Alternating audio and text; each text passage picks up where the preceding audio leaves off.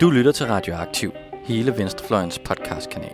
Vi bringer de nyeste nyheder fra klassekampen, dybdegående interviews, nørdede analyser og knivskarpe debatter. Hvis du kan lide, hvad du hører, så husk at følge os på SoundCloud eller din podcast-app, og du kan også smide et like på vores Facebook-side. Så læn dig tilbage, knap bukserne op og nyd en varm kop ræverød radio. Velkommen til Kulturkanonen, Radioaktivs nye podcastserie, hvor vi taler med kulturpersonligheder om kulturens rolle på venstrefløjen. Mit navn er Rasmus, og min medvært i dag er Asges Barben. Og nu er det her jo vores første program i Kulturkanonen, og i den anledning er vi taget hen til et sted, man måske godt kunne kalde den ultimative sammensmeltning af kultur og venstrefløj og politik og arbejderbevægelse, nemlig på Arbejdermuseet. Og vi har været så heldige at få lov til at besøge og tale med Søren Bak Jensen, som er direktør her på Arbejdermuseet. Velkommen til dig, Søren. Mange tak. Vi har forberedt nogle spørgsmål til dig omkring, hvad Arbejdermuseet er og hvad I vil med det. Men for lige at komme godt i gang, så vil vi gerne starte med at spørge, om du kan fortælle lidt om dig selv, lytterne lidt om dig selv, hvem du er og hvordan du er endt her på Arbejdermuseet. Ja, jamen jeg hedder som sagt Søren Bak Jensen, og jeg er direktør her på Arbejdermuseet og Arbejderbevægelsens Bibliotek og Arkiv, som er institutionens formelle navn. Det har jeg været i snart 5 år, fra efteråret 2014, og kom hertil efter i en årrække har arbejdet på forskellige museer i København. Jeg er historiker af uddannelse fra Københavns Universitet, og har lavet en PhD, også på samme universitet omkring hvordan alternative behandlere i mellemkrigsårene, i 1920'erne og 30'erne, prøvede at opnå de samme rettigheder som ortodokse behandlere eller autoriserede læger, og kom i den forbindelse til at se rigtig meget på, hvordan er det, man ligesom også i sociale sammenhænge fastsætter normer for, hvad er det, der gælder som viden, og hvad er det, der gælder som sandhed, og hvordan bliver det brugt i nogle konfrontationer, som også har et socialt aspekt i sig. Og det har jeg arbejdet med på det Medicinhistoriske Museum, der ligger nede i Bredegade, og jeg arbejder med det på Københavns Museum, som lå ude på Vesterbrogade, og så nu arbejder jeg så med det her. Ja, tak. Ja, og Søren, det er jo et ret fantastisk sted, vi har fået lov at besøge i dag, med en ret vild historie faktisk. Kan du fortælle lidt om bygningen her? Ja, men det er jo en fantastisk bygning. Altså, det er jo simpelthen, vi befinder os jo i Arbejdernes Forenings- og Forsamlingsbygning, som er opført og åbnet i 1879. Den fyldte 140 år her tidligere på året. Det er Danmarks første bygning, opført ikke bare af, men også til arbejderne. Det er Europas ældste arbejderforsamlingsbygning, og det er den næstældste i verden. Og den er et helt enestående, velbevaret og autentisk monument over den rolle, som arbejderbevægelsen havde i at organisere en ny samfundsgruppe, altså arbejderne, i starten af industrialiseringen, og hjælpe, tilbyde, kan man også sige, en plads i samfundet og et fællesskab til en hel masse mennesker, som skulle finde et nyt ståsted i livet på den periode. Så det er en helt fantastisk bygning. Vi trækker rigtig meget af vores inspiration til, hvordan vi skal lave et rigtig godt museum, bibliotek og arkiv, ud fra de værdier, som der ligger i bygningen og den historie, som ligger her. Så det er virkelig noget, som vi trækker meget på i vores hverdag og er meget bevidste om. Ah, super flot herinde, skal jeg sige til lytterne. Der er masser af plakater og faner, og det er helt vildt sted. Ja, det er også noget med, at der har været nogle historiske personer. Jeg synes, jeg har hørt Rosa Luxemburg har været herinde. Ja, det har hun. Rosa Luxemburg har været her. Lenin har været her. Da Niels Mandela blev frigivet fra fængsel og rejste til Danmark i 1992, så bad han om at få lov til at tale herinde i Arbejdernes Forenings- og Forsamlingsbygning. Det har været et samlingssted for den danske arbejderbevægelse, men i høj grad også for de internationale kontakter, som der har været gennem de sidste 140 år. Så det er et sted med helt utroligt mange historier. Men på et tidspunkt, så blev det jo også til et museum, og et museumsprojekt, det overgik ligesom til noget nyt. Kan du fortælle noget om den overgang?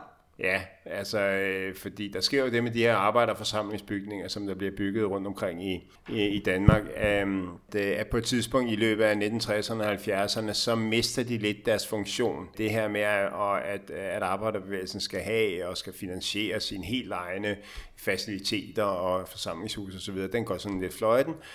Og så på et tidspunkt i slutningen af 70'erne, så bestemmer man sig for, at det her den her bygning, den skal ikke længere bruges som til kontorer og møder og så videre. Og i stedet så opstår der den her idé hos LO, at man gerne vil lave et museum omkring arbejderbevægelsens udvikling og fagbevægelsens udvikling især.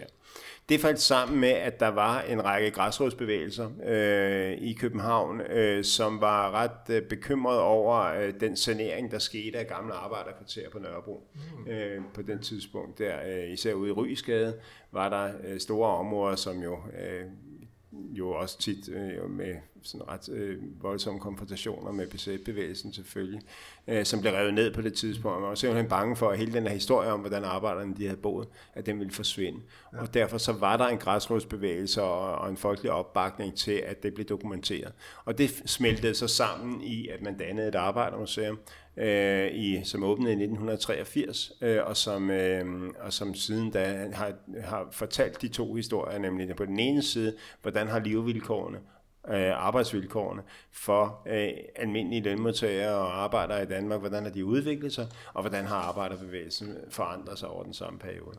Mm. Så på den måde kan man sige, at huset fik en anden funktion, ikke?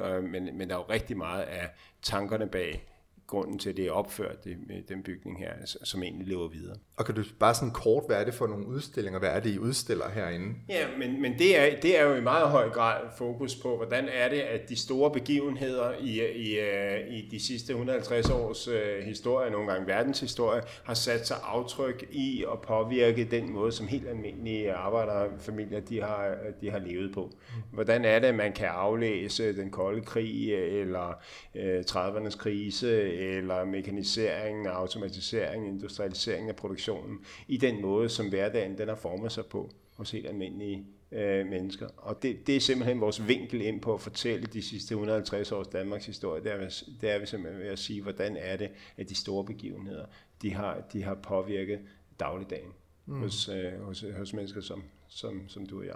Ja, for det er også meget, nu var vi på vej heroppe af, var vi jo igennem sådan en gang, der var lavet om til en gade fra 50'erne, tror jeg det var. Ja. Så det er også meget, så det er også den her hverdag for arbejderen i høj grad at fokusere på noget. Ja, men det er det i meget, meget høj grad, og det var sådan set også en af intentionerne bag overhovedet at oprette museet. Det var simpelthen, at det var egentlig en indignation, kan man sige, over at man kunne gå ind på alle mulige museer, og så kunne man opleve landbefolkningens levevilkår, eller borgerskabets levevilkår, eller adelens levevilkår, ikke? Men man kunne ikke komme ind og se, hvordan arbejderne de boede.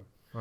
Og det tænkte man, at den form, det hørte også hjemme på museum. Det var ikke noget med, at det var for almindeligt eller for rodet til, at det kunne høre hjemme på et museum.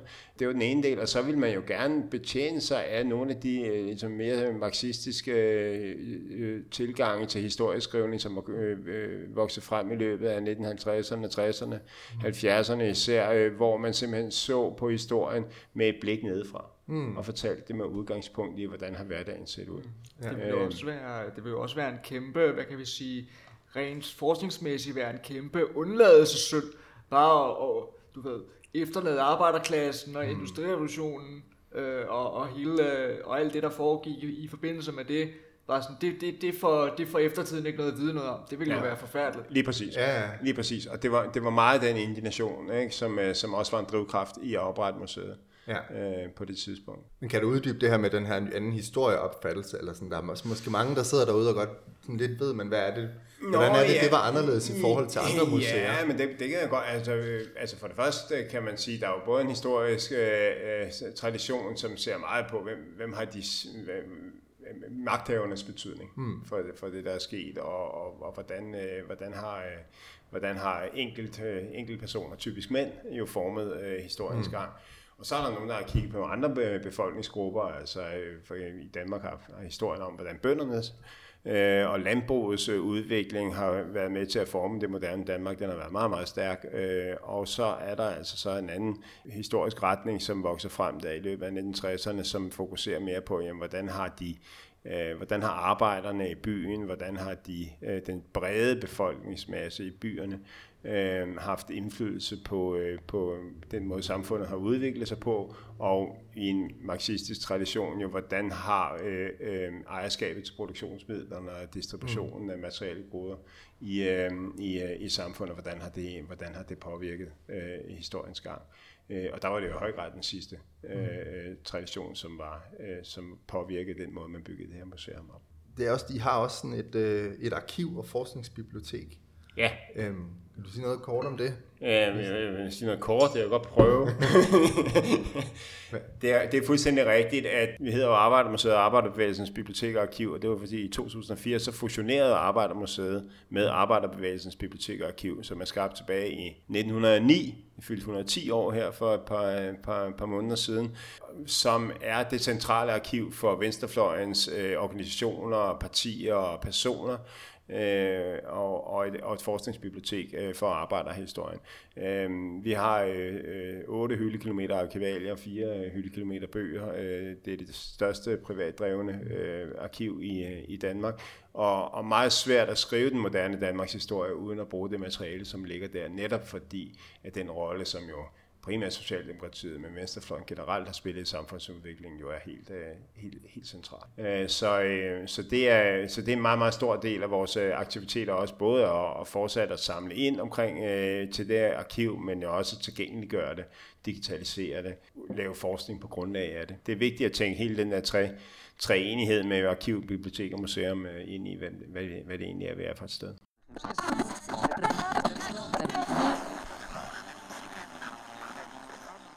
Nu er det her jo en venstrefløjspodcast, og Solidaritet er et venstrefløjsmedie. Og I beskæftiger jer jo meget med arbejderbevægelsen og venstrefløjens historie, Socialdemokratiets historie.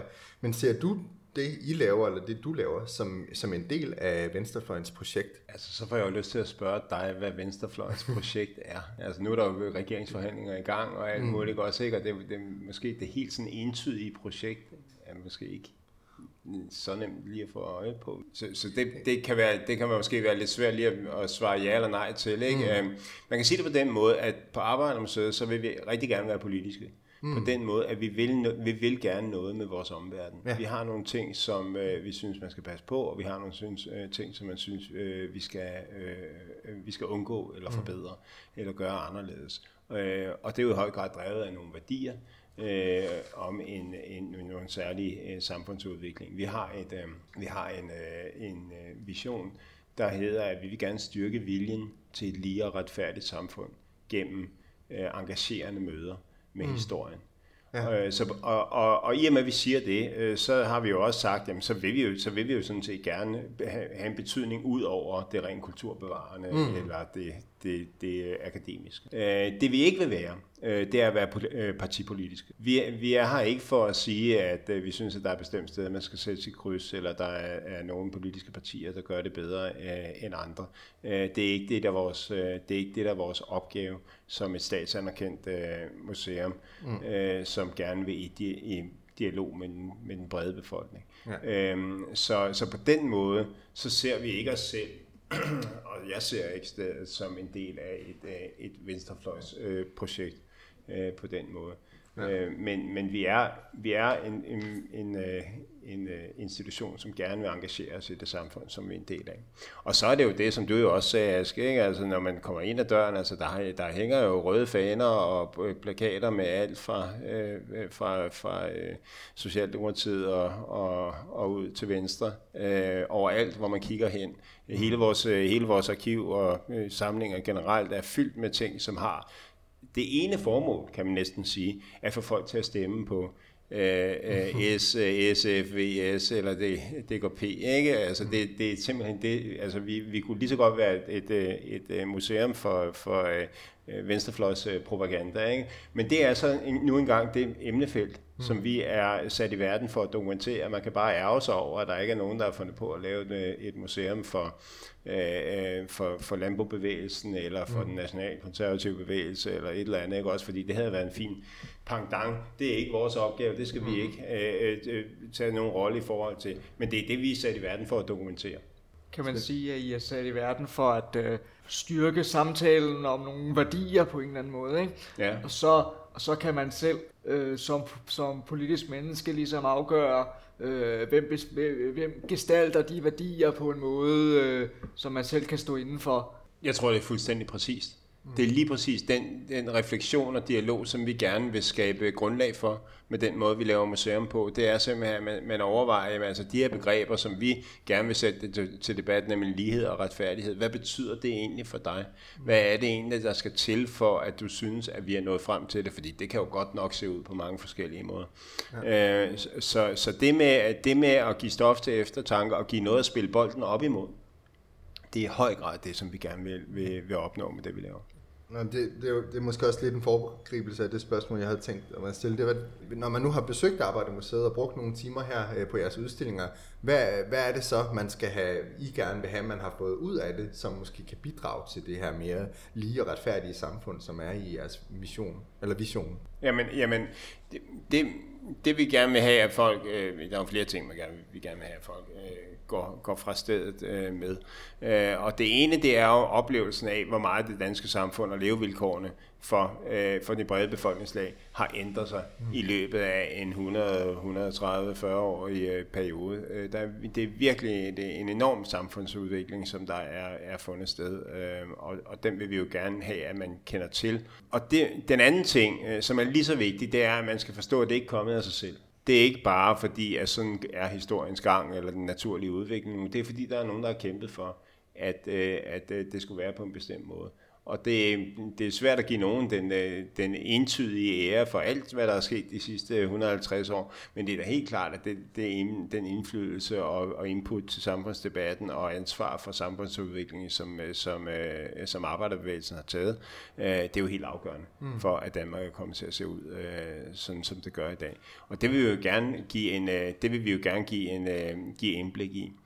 Og så vil vi gerne allerhelst have, at folk går ud af døren og tænker, jamen, jeg kan også være med til at bidrage. Det er ikke kun de store enkeltpersoner, som har en betydning. Jeg kan også gøre noget, og jeg behøver sikkert at gøre det ved at stille mig op og holde en tale eller noget som helst. Jeg kan gøre det på mange andre måder, at arbejde for, at samfundet det udvikler sig på den måde, som jeg gerne vil have det. Så det vil vi rigtig gerne have, at folk de går herfra med. Hvis man nu sådan var lidt hårdere og lidt fremme i skoene, så kunne man spørge, er det ikke sådan lidt et akademisk projekt at sige, nå okay, men nu er der nogle værdier her, og dem bevarer vi ved at lave et museum om den, og museet er i en eller anden grad en tidskapsel, en begrænset ting, som ligesom er inde bag ved noget glas, eller en hinde, eller noget af den stil. Er det ikke bare sådan lidt teoretisk? Jo, altså det er jo klart, at tingene bliver jo... det er jo lidt en illusion, vi skaber af, at man kan gå ind og opleve, hvordan det egentlig har været at være arbejder i 1930'erne eller 1950'erne. På den måde bliver det jo sådan lidt kunstigt, og selvom der er meget få ting, der er bag glas på Arbejdermuseet. Der er rigtig mange ting, som du kan røre ved og bruge alle dine sensorer for at gøre dig bekendt med. Så er det selvfølgelig rigtigt, altså er der en eller anden form for afstand, som vi arbejder på at ophæve osv. Jeg synes ikke, det er et akademisk projekt egentlig. Jeg synes, at den måde, som vi laver museum på, og som mange andre museer også lykkes med, der får vi folk til at tænke over deres egen historie. Vi får dem til at tænke over deres egen udvikling og de valg, som de har truffet i livet. Den form for udstillinger, vi laver, hvor at det netop er hverdagen, og de ting, som rigtig mange mennesker egentlig allerede godt kender, som bliver udstillet eller sat i nye forbindelser med hinanden, det har den effekt, at folk de kommer til at tænke over deres eget liv, og meget ofte så deler de historier fra deres eget liv med hinanden. Og når det sker, når man både ligesom deler sin fortælling, man reflekterer over sin egen historie, og man møder andres fortællinger, og måske oplever, at tingene kan være anderledes osv., så tror jeg, så går det fra at være en teoretisk og akademisk øvelse til at være meget, meget konkret, på sin vis dannende, men også ligesom, hvad skal man sige, det forstyrrer måske nogle forestillinger, som du har på en meget, meget konstruktiv måde. Mm. Så det, der synes jeg, det bevæger sig væk fra det selvfølgelig grundlæggende akademiske udgangspunkt, som der er i professionelle museum, og så over til, hvad det er for en effekt, som det har på de besøg. Så jeg kommer til at tænke på, Søren, har I egentlig nogensinde fået nogen sådan... forskningsmæssige hug eller noget, på grund af den meget, hvad kan vi sige, eksplicite værdiposition, som I formidler og som I har taget op. Har der været nogen, hvad kan vi sige, internt på fagfeltet eller forskningsfeltet, har der været nogen kritik eller muren i krogene over den måde, I har valgt at gøre tingene på? Jeg ved ikke, om der rigtig har været det forskningsmæssigt. Det er jeg ikke sikker på, at der sådan set egentlig har, men vi får jo løbende kritik for at være enøjet eller være ude i et partipolitisk projekt. Det følger bare med at være så være et museum for noget, der er så eksplicit politisk, og noget, der er så nutidigt, som arbejderbevægelsen egentlig er. Så vil der altid være nogen, som læser et partipolitisk ambition ind i det, som vi laver. Og det tager jeg egentlig bare som en kæmpe plus ved det, vi laver, at det kan sætte følelser i spil hos folk, at man kan gå ind med, at man kan blive nærmest forarvet over at komme ind et sted, hvor de røde faner, de ligesom bliver ophøjet på den måde, som man kan synes, de gør, når de hænger nede i vores festsal, ikke? Eller der er så meget fortælling om, hvad arbejderbevægelsens rolle har været. Det synes jeg, selvom det selvfølgelig, det kan give nogle knops, eller det kan give noget kritik, men grundlæggende så er det jo et udgangspunkt for en dialog om, jamen okay, men hvad er det så, du mener, der er vigtigt? Hvad er det så for nogle værdier, som du synes, der burde fremmes og kæmpes for, og så videre, ikke? Og så kan vi jo så i hvert fald, erkende vores uenighed på den måde. Det leder måske hen til det næste. Altså, I formidler jo en bevægelse, arbejderbevægelse og venstrefløj, Socialdemokratiet, der stadig jo hele tiden udvikler sig, og som stadig er ude og forandre verden. Og ja, lige de her dage, hvor vi optager, der er der jo regeringsforhandlinger og muligvis en ny socialdemokratisk regering. Hvordan forholder man sig som museum til en verden, der hele tiden udvikler sig, og til et genstandsfelt, som hele tiden udvikler sig, så man ligesom stadig hele tiden er aktuel? Jamen altså, vi forholder os til det på den måde, at det dokumenterer vi. Vi indsamler materiale, som kan dokumentere de forandringer, der sker i den måde, som venstrefløjen og Socialdemokratiet, altså politik bliver kommunikeret på. Vi indsamler så meget arkivmateriale, som vi kan, der kan ligesom dokumentere de interne diskussioner omkring eventuelle skift i politik. Vi dokumenterer fagbevægelsens udvikling, altså fusionen mellem FTF og LO er noget, som vi har været meget aktive om at få dokumenteret. Det er en stor skift i den danske fagbevægelses historie, og det skal vi selvfølgelig kunne belægge med arkivalier og genstande og så videre, når der er nogen, der om 50 år tænker, at nu skal vi virkelig tilbage og forstå, hvad var det egentlig, der skete der. Men derudover så forholder vi os jo sådan set ikke eksplicit til, hvis der sker et skift i standpunkt hos et af de partier, som vi har til opgave at dokumentere udviklingen i. Det er jo ikke, det er jo der, hvor vi netop ikke er partipolitiske og nødt til at forholde os meget konkret til en ændret standpunkt der. Men det er da klart, at det vi forholder os til på vores egen måde, det er jo det der med, at de klassiske den befolkningsgruppe, som arbejderbevægelsen blev skabt for at tage vare på, nemlig arbejderne, de findes jo ikke rigtigt mere. Eller det er i hvert fald voldsomt forandret gruppe af mennesker i dag, ikke? Altså det er projektet med at gøre arbejderne til middelklasse og udviske de særlige klasseskel omkring arbejderne, det lykkedes jo helt fantastisk godt. Og så er der ved at opstå nogle nye skel i dag, og dem kan vi så mere forholde os til på vores egen måde, men det er sådan set uafhængigt af, hvad forskellige partier måtte mene om de samme udviklingstræk. Jamen det er jo også meget interessant, fordi at vi snakker jo meget ofte om historie som værende et fag eller et felt, men det er måske i virkeligheden mere rigtigt at snakke om historier. I den tyske historievidenskab, der skiller man mellem begrebet historie og begrebet fortælling. Kan man sige, at at I dokumenterer jo også i høj grad en fortælling og andre felter, som knytter sig til de her værdier, som vi har talt om. I har blandt andet haft en udstilling om kolonitiden for eksempel, og der er sådan en hel gade, som er indrettet som 50'erne herude, så det er sådan en eller anden bredere fortælling eller ønske, som Arbejdermuseet ligesom også er en del af at dokumentere. Kan du beskrive noget om de valg, som I tager, når I forsøger ligesom at binde de her felter sammen, som I på en eller anden måde mener er, hvad kan vi kalde det, værdimæssigt beslægtet, eller noget af den stil? Ja, men det er jo noget af det, der er allermest interessant, men også nogle gange det allersværeste, synes jeg, ikke, ved det arbejde, jeg har, og det er den opgave, som vi i fællesskab prøver at løse herinde. Hvordan er det, at vi, når vi nu gerne vil være et museum, som er relevant for vores samtid, og hvordan er det, så vi kan tage den historie, som vi tager vare på, og sætte den i spil i forhold til i dag?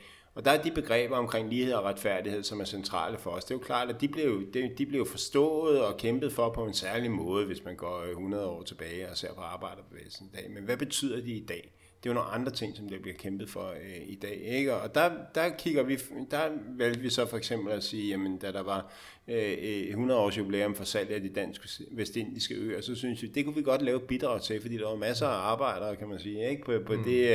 På de øer, ikke? Altså fra slaveriets ophævelse og frem til salget, så var det jo danske landarbejdere, kan man sige, ikke? Som arbejdede på sukkerplantagerne, og inden da, så var det jo sådan set slavegjorte arbejder, ikke?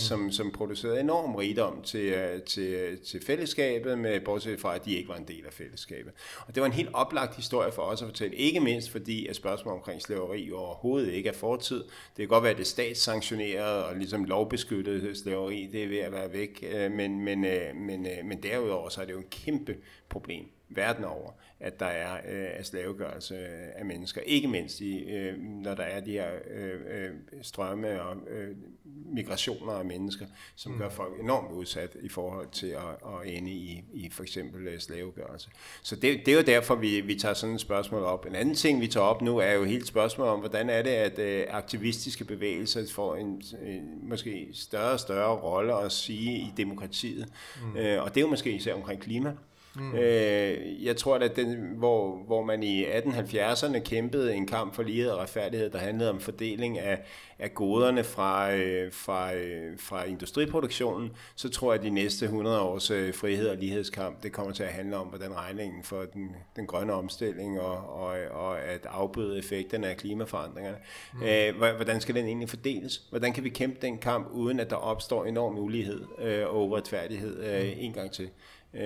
Og det er jo den måde, vi prøver at forny vores emnefelt, eller sætte det ind i en kontekst, hvor folk kan sige, at det har noget med mig at gøre. For der er jo rigtig mange af de ting omkring det fysiske arbejdsmiljø, eller sult, eller konsekvenserne af arbejdsløshed, som ser helt anderledes ud i dag. Jeg siger ikke, at de nødvendigvis er meget bedre, men de ser i hvert fald helt anderledes ud i dag, end de gjorde for 100 år siden.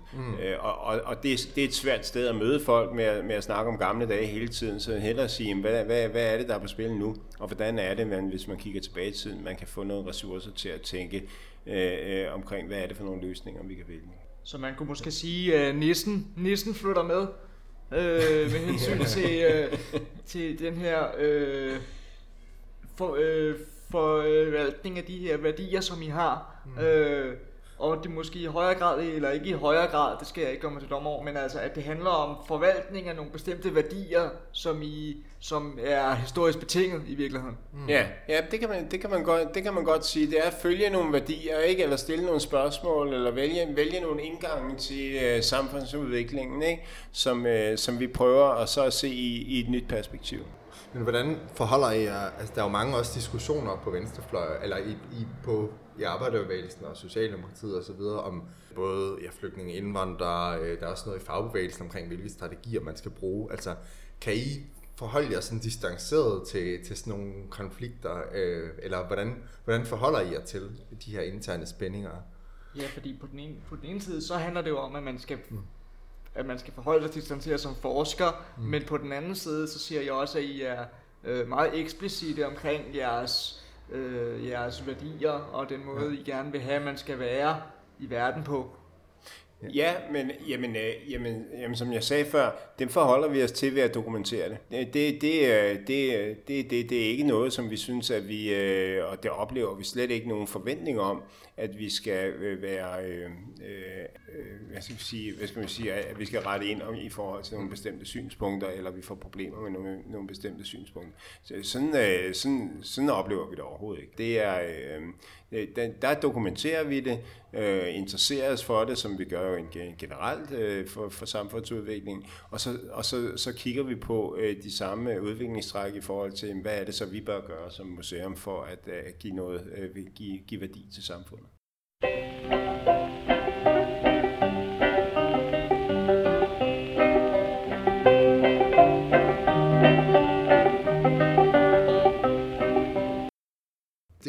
Rykker og snakker videre til det næste spørgsmål, som er sådan lidt mere generelt plan, som vi også gerne vil rejse med det her program, der handler om venstrefløjens forhold til kulturpolitik og kunstpolitik osv. Man kan sige, hvis man ser tilbage på 60'erne og 70'erne, så har Arbejderbevægelsen og Socialdemokratiet og resten af venstrefløjen brugt meget energi på kulturpolitik, på at få etableret folkebiblioteker, kunststøtte, Danmarks Radio og så videre har jo været stor, har været noget, man har brugt rigtig meget energi på, men over de sidste 10-20 år er der i hvert fald mange, der sådan mener, at man fra venstrefløjen og Socialdemokratiets side måske er faldet lidt bagpå, der har nedprioriteret området til fordel for mere sådan, for alt det, man vil kalde traditionel velfærdspolitik, og at det i høj grad måske er de borgerlige, der er gået forrest på kulturpolitikken med kanoner og med diskussionerne om Danmarks Radio osv.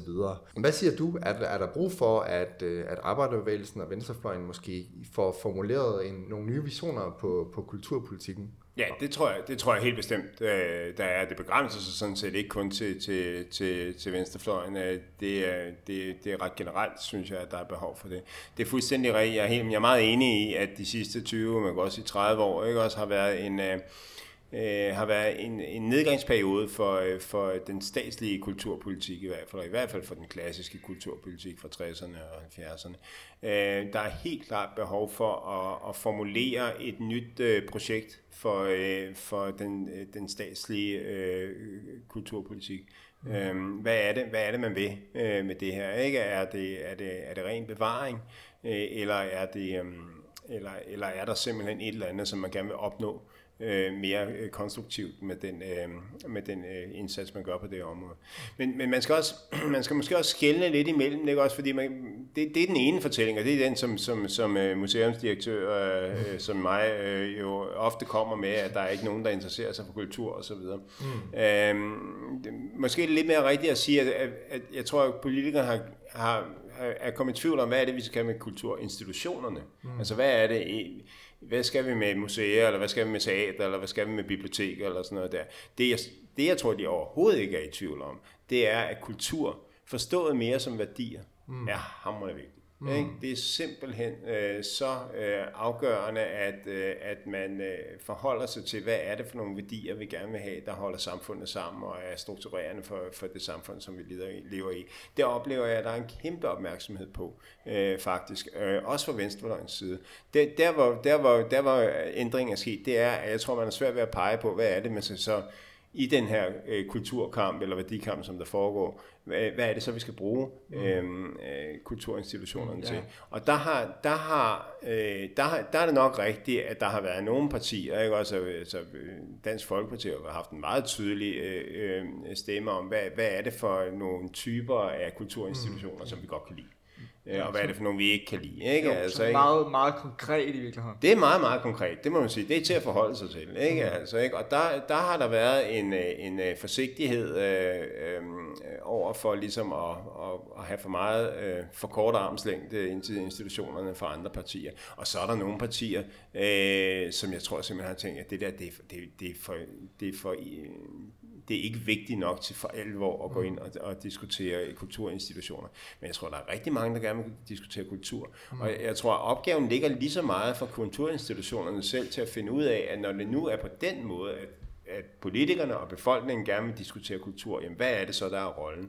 Og det er måske noget med, uanset hvor glade vi er for den bygning, som vi er i, at komme meget mere ud af den og tage del i, være til stede i nogle sammenhænge, som ikke handler om det her med, at man skal gå ind i de hellige haller, og så skal man være lidt stille, og man må ikke løbe, og man må ikke røre ved noget, og så lære noget om gamle dage.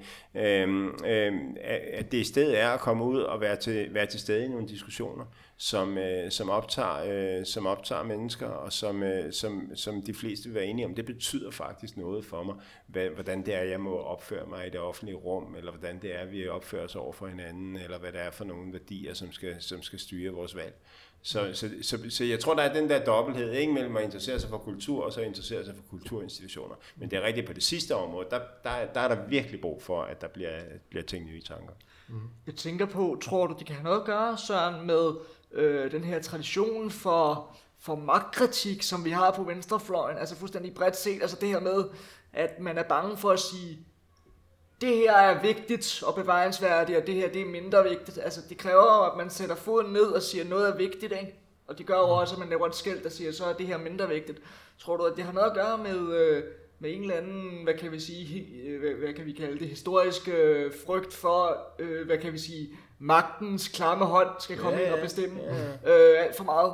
Ja, det er rigtig godt, det har jeg ikke tænkt på, men det er et rigtig godt spørgsmål at stille her. Jeg ved det ikke, men det kan godt være. Det synes jeg, man skulle bore lidt i, ikke? Altså, om der ligger et eller andet der, hvor at det er kritikken snarere end lovprisningen, som falder nogen dele af venstrefløjen lettere for.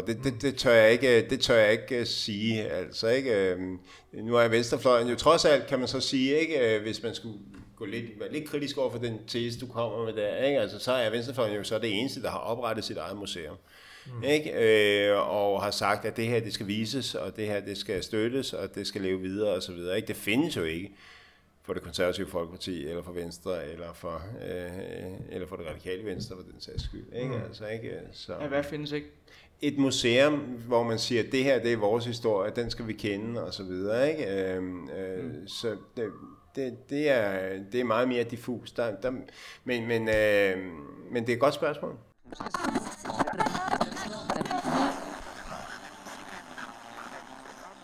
Vi kan jo godt lide at være lidt konkrete her, og vi har snakket meget om behovet for konkrethed, og nu er vi nået til kulturanbefaling, fordi det skal folk selvfølgelig have noget af. Så har du et eller andet produkt, udover selvfølgelig Arbejdermuseets fantastiske udstillinger, som alle folk skal gå ind og se. Ja. Ej, så fedt herinde. Ja. Det skal alle folk gøre. Tak. Og det er jo faktisk rigtigt, hvad du siger. Så, ja, men det har jeg faktisk. Og nu sidder vi jo her en rigtig dejlig varm sommerdag, og for rigtig mange så er der sådan lidt sommerferie lige om hjørnet. Og derfor så kommer man måske lidt ud i landet, og det tænker jeg, at hvis man så kommer for eksempel til Sydfyn, ikke? Så synes jeg, man skal tage til Forsvarsmuseet i Svendborg og opleve den måde, som det museum på helt forbilledlig vis har formået at skabe kontakt til nogle af de mest udsatte mennesker i det danske samfund og fortælle, hjælpe dem, assistere dem, lægge lokaler til, at deres historie, den bliver fortalt med deres egne ord, og på en meget, meget tankevækkende måde. Det synes jeg virkelig, man skal hvis man alligevel er på det smukke Sydfyn, så kan man tage ind og se det. Hvis man skal ud til Vesterhavet, så vil jeg forestå, at man tager op til Torsminde og ser Strandingsmuseet, et nyåbnet, nybygget museum, der fortæller en helt fantastisk historie med fantastiske genstande om et stort dramatisk forlis på den jyske vestkyst. Meget, meget interessant oplevelse. Også sjovt at se, hvor vigtigt museum kan være i et lille samfund som Torsminde. Jeg tror, det er et af de største virksomheder i byen, det er museet, og det ser man altså ikke ret tit, heller ikke i Danmark. Og så kan man jo også, når man alligevel er på den, de egne, de kanter, så kan man tage hele vejen op til Skagen og se Skagen Kunstmuseum og Skagens Malerne. Det er et rigtig, rigtig dejligt museum også. Mm. Så det er godt. Og hvis man helst bare vil blive længe i hængekøjen, jamen altså, så bliver jeg jo bare nødt til at anbefale Morten Papes bøger, Guds bedste børn, eller hvis man ikke har fået læst planen, så synes jeg, det er utrolig tankevækkende og rystende gode bøger om en meget nær fortid. Ja. Så det vil være min anbefaling. Så vi har Forsvarsmuseet i Svendborg, Strandingsmuseet i Vestjylland, Skagens Kunstmuseum og så nogle bøger af Morten Pape. Ja. Så kan man i hvert fald bruge noget tid på det her i sommerferien. Så er du godt underholdt.